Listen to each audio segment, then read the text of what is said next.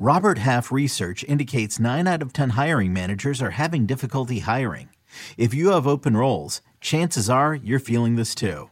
That's why you need Robert Half. Our specialized recruiting professionals engage with our proprietary AI to connect businesses of all sizes with highly skilled talent in finance and accounting, technology, marketing and creative, legal, and administrative and customer support.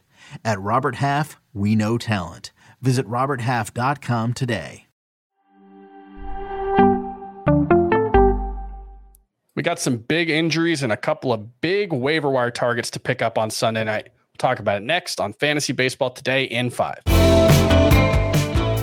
Welcome to FBT in 5. I'm Chris Towers. I'm here with Scott White. And Scott, we've got some big injuries to talk about, so we'll start with that before we get to a hitter and a pitcher on the waiver wire who look like potentially very interesting guys to add who frankly, we might need because Joe Musgrove was diagnosed with inflammation in his right shoulder capsule. He will be shut down at least three weeks. And you start, you look at a calendar, you start doing the math. I'm in a league where the playoffs already started.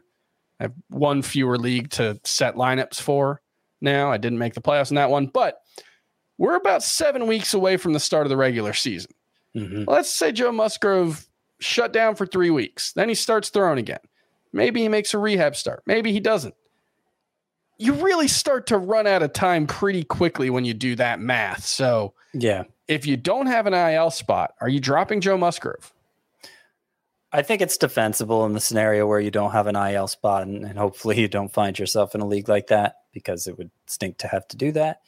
I will say though that uh, the the people seem most desperate mm-hmm. for starting pitching off the waiver wire right now. So, um, I, I think that if if nothing else, that's reason to try and wait it out with Musgrove to try and stick it out because I mean, are are you going to make better use of that of that roster spot realistically? If you drop him, somebody probably is going to pick him up and try and stash him. So I would try not to, but it is defensible if you have a greater need.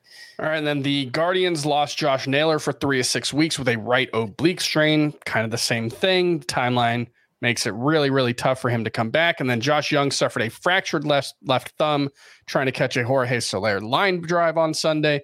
No timetable yet, but that's another one where if he came back in a month, I think that's probably a best case scenario. So both Josh Naylor and Josh Jung really hard to keep around if you don't have an IL spot to play with. Mm-hmm any replacement options on those teams that you're interested in? I know Ezekiel Duran will probably play more third base and, and probably has a clearer path to everyday playing time moving forward, right? Yeah, that's I, I think the best one. Uh, if if you're looking to replace Josh Jung, is just maybe the guy on his own team. He had started to lose playing time in the second half. Duran had because uh, really poor production mm-hmm. since the All Star break. Um, but if you go to a StatCast page, it's still a lot of red there. Expected batting average 271, expected slug 476. He's a guy who can steal base on occasion. So the fact that Ezekiel Duran entered Sunday batting 146 since the All Star break, it might have been reason for the Rangers to back off him when they had Josh Jung healthy. But mm-hmm. now that he's not, I think they're going to have to get Duran back in the lineup. All right, Scott, who the heck is Davis Schneider? Just set the world on fire in Toronto. And yes. I mean, you, you look at the trend two hits on Friday, three hits on Saturday, four on Sunday. Oh. He's going to get five hits on Monday, right? That's, Lock it in. That, that has to be. The Homered on Friday and Sunday, went nine for 13, already hitting third in the lineup by Sunday, was hitting 274 with an OPS north of 950 at AAA. Tons of walks, decent quality of contact metrics. He is 10% rostered. How rostered should he be Monday afternoon?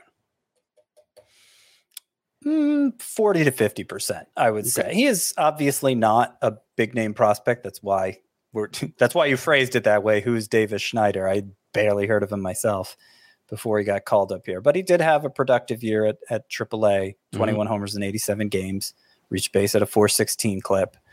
He is now the first player in major league history to have nine hits and three or nine hits and two home runs in his first three games. So uh, we'll always pretty good. Davis Schneider for that. Is he going to burn out quickly here? I think that's more likely than that Davis Schneider becomes a superstar, but he could be a fine player. Mm-hmm. He does, you mentioned his exit velocity readings are nothing special. That's true. He does elevate the ball well, he does pull it at a high rate. and that's how you can make up for subpar exit velocity readings.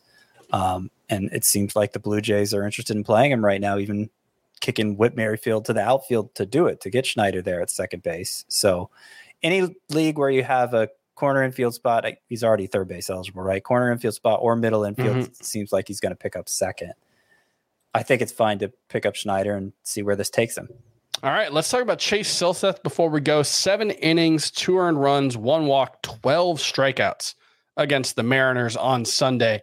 Double digit strikeouts in two of three starts since coming back from AAA.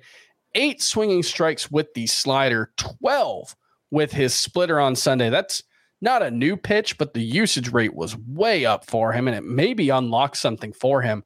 Only yeah. through his two, his four seam fastball about 25% of the time. Chase Silseth is, if you listen to the full episode of the Fantasy Baseball Today podcast, you'll know he's the clear top waiver wire option at starting pitcher. Would you drop Luis Severino, Bryce Elder, and Reid Detmers to add Chase Silseth this weekend? I would have no hesitation about dropping Severino for Silseth mm-hmm. or anyone, frankly. I'd have some hesitation with Reid Detmers, but you know, Silseth is kind of doing what we've been hoping Reid mm-hmm. Detmers would do, and Detmers hasn't been doing it. I, am most hesitant with Elder because of his supporting cast and his tendency to pitch deep into games, but he's you know he's had more good start or bad starts than good recently. So in shallow leagues, especially, you could at least consider it. Yeah, six sixty ERA, one five seven WHIP for Bryce Elder since July first.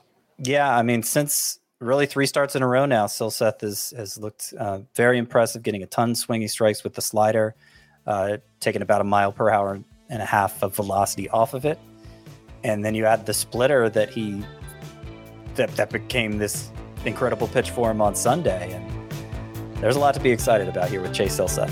All right, that's going to do it for Fantasy Baseball today and five. We'll see you tomorrow.